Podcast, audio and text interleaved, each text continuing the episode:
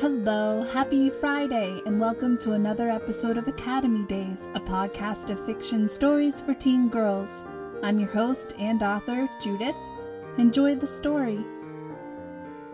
Academy Days, Episode 11, Drama Meter. Lacey Winters dawdled near the back exit of the school.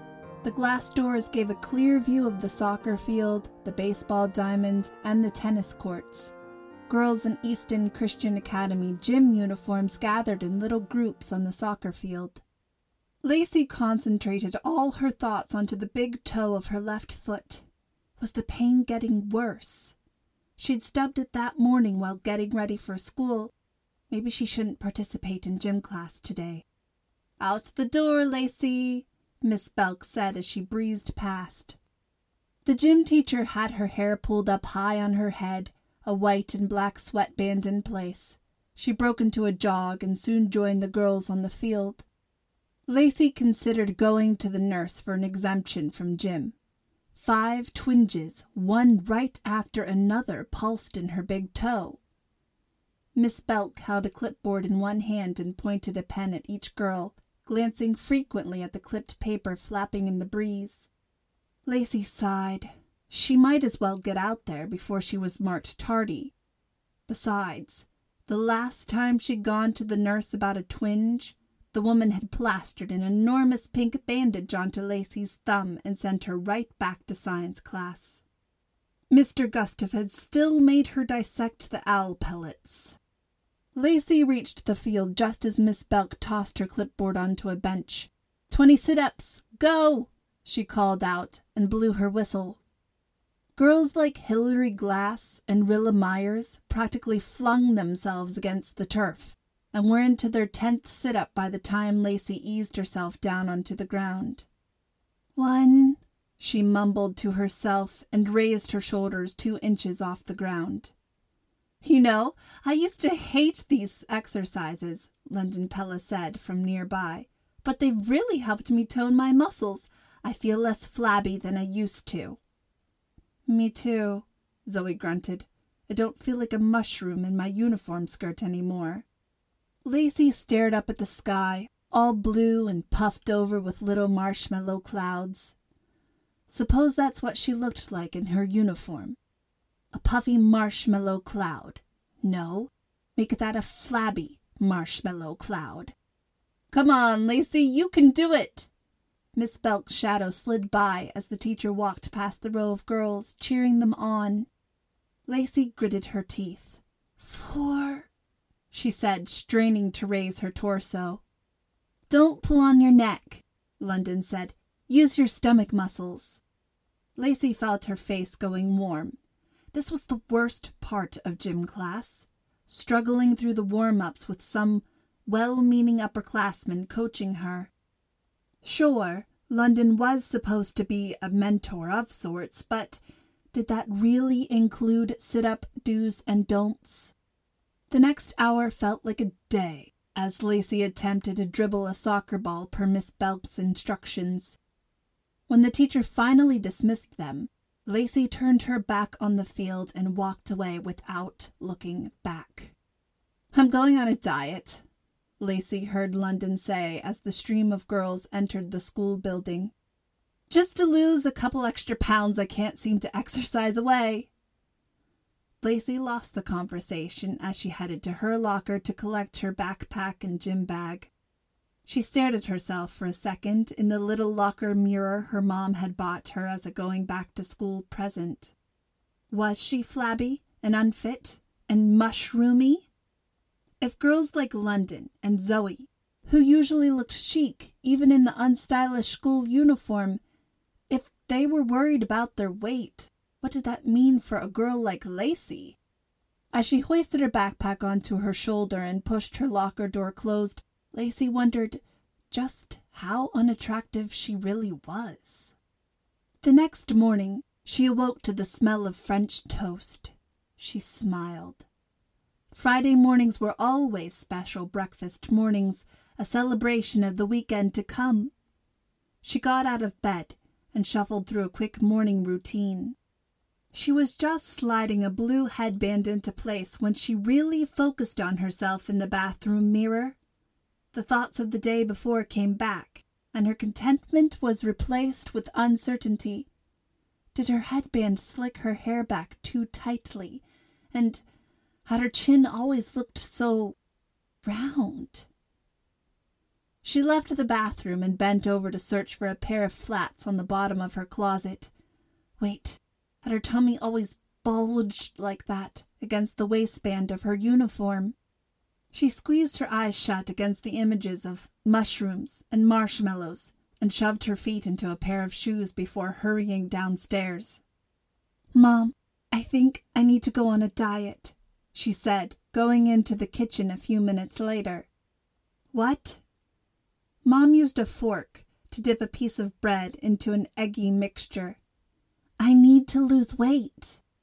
"Why?" The bread dropped into the hot skillet and sizzled. "I think I can feel my chin jiggling when I walk." Ira coughed and spewed coffee. "What?" Mom turned to face Lacey. "I'm serious, Mom." Lacey rubbed the skin just below her chin. "Mom, do you think my neck is starting to look flabby?" "Oh, honey, no." "Maybe I'd better have veggie sticks in my lunch, though, you think? Instead of a pudding cup? Maybe celery. Do we have celery?" "Well, sure, but really, Lacey, I don't think you need to worry. What's all this about your weight?" "I'm growing up, Mom. Things start going awry the older you get. Today my chin jiggles. Tomorrow my thighs." Ira poured himself a second cup of coffee. "Someone told me once that your ears and your nose never stop growing. The older you get, the bigger your nostrils gape, and the longer your earlobes hang. You'd better start measuring every morning, Lacey. You may need corrective surgery." "Mom!" Lacey clapped her hand over her nose. "Mom, are my nostrils getting bigger?" "No, now stop this, Lacey. Ira, you too." "But, Mom, I really did feel my chin jiggle just now." Lacey pushed two fingers against her throat. "Aren't there exercises for wobbly chins?" "I don't know, Lacey, but I don't want you to get all distracted with body image stress. We've barely conquered your daydreaming problem. You don't need to get a bunch of other nonsense into your head to boot. Worrying about your body can become a big problem, so I want you to put those thoughts out of your head right now." "Big problem?" Lacey echoed. "Bigger than your chin, even," Ira said. "Ira Winters, either you stop egging her on or you can wash the breakfast dishes," Mom said. Ira laughed and pulled Lacey's braid. "I'm just joking, Lacey." Lacey jerked her braid over her shoulder. "Mom." Mom sighed. "Eat your breakfast, Lacey." Lacey eyed the golden piece of toast her mother slid onto a plate. Maybe if she ate it without syrup, it would be all right. She settled onto a stool at the island counter. "Mom," she said, cutting a tiny triangle of toast off one corner. "Just eat," Mom said. "But this isn't about a diet. I need to homeschool." "Oh, Lacey." Mom popped the cap off the syrup and tipped the bottle over Lacey's plate. A stream of golden liquid flowed over the French toast. "I really don't think that would be good for our mother-daughter relationship." "But Mr. Sputnik is going to make me do a speaking part in the Christmas program. I can't do a speaking part. I tried to audition for a townsperson. Townspeople just sort of mill around in the background, but he kept making me talk." "Seems logical," Mom said, "that you would have to talk in speech class." I threw my hands up into the air and said, "Mr. Sputnik, I have no words. I told you, I just want to be left alone in the background. Please stop making me talk." And he just grinned and said, "I would make a good innkeeper's wife." Lacey forked up a big bite and stuffed it into her mouth. "Oh, Lacey, Mom said. Lacey wondered how her mother could laugh when her daughter was so obviously emotionally distraught. "Time to go," Mom said. "Hurry and finish." The whole way to school, Ira hogged Mom's attention with a lot of junk about debate and some stupid history project he was doing with Carmen. Lacey couldn't fit a word in edgewise. She managed to push off thoughts of her weight and speech class for a few hours. Then she got to lunch, and Grace started in with the flashcards as soon as Lacey arrived at Table 8. "Explain what causes an earthquake," Grace said, and took a big bite out of her sandwich. Plates rubbed together and stuff," Lacey said, and pulled a bag of cheese curls from her lunch bag.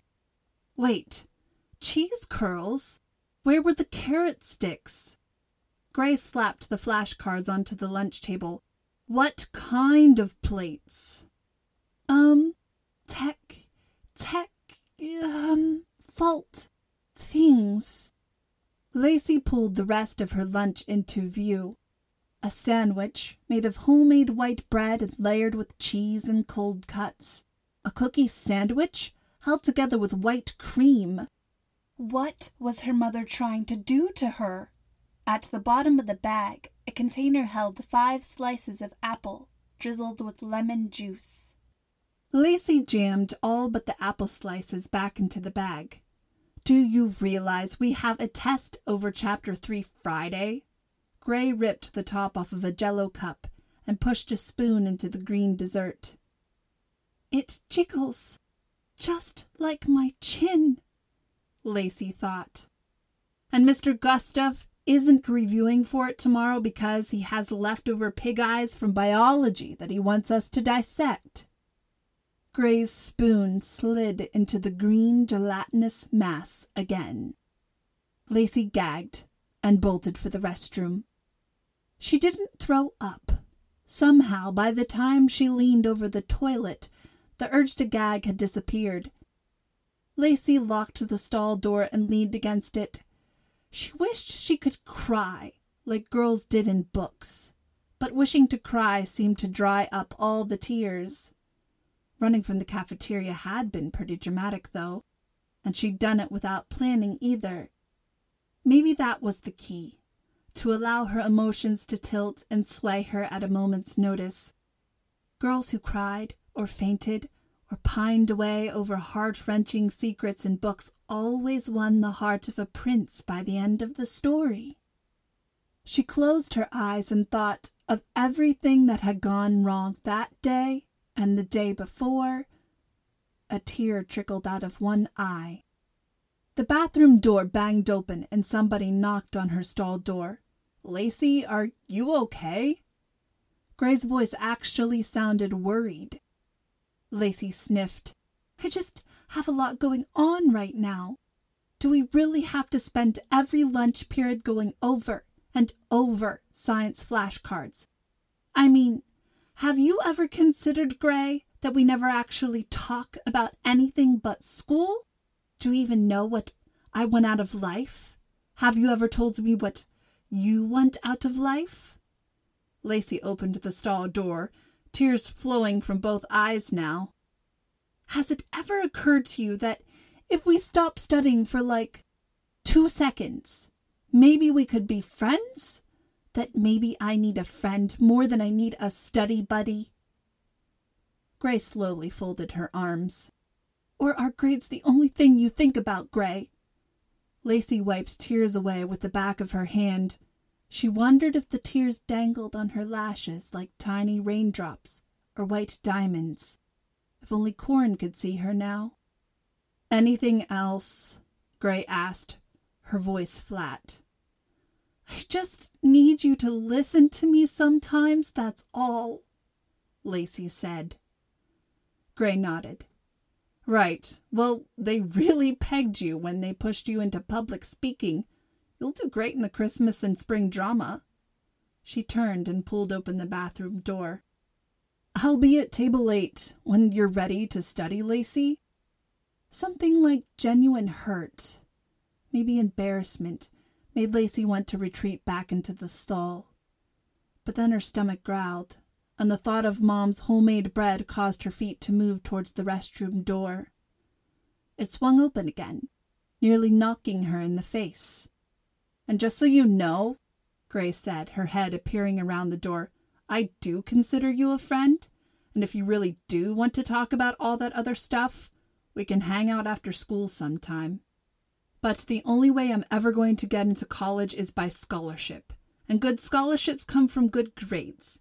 And since I want to get into medical school, I'm going to need really good grades. So, are you coming back to study or not?" Lacey burst into tears. "Really? You'd hang out after school? Because I haven't hung out with anybody since Sylvia moved away, and I really just need some girl time, you know?" Grace sighed. "Yeah, I know. Your drama meter is just about off the charts. Let's set something up for this weekend." Lacey nodded, snuffled, and gulped. "Okay. You're the best, Gray." Gray shrugged. "Hope so." Thank you for listening to another episode of Academy Days. In place of a Bible verse, you'll find a discussion question in the details section. Join me again for episode 12 in 2 weeks. Bye!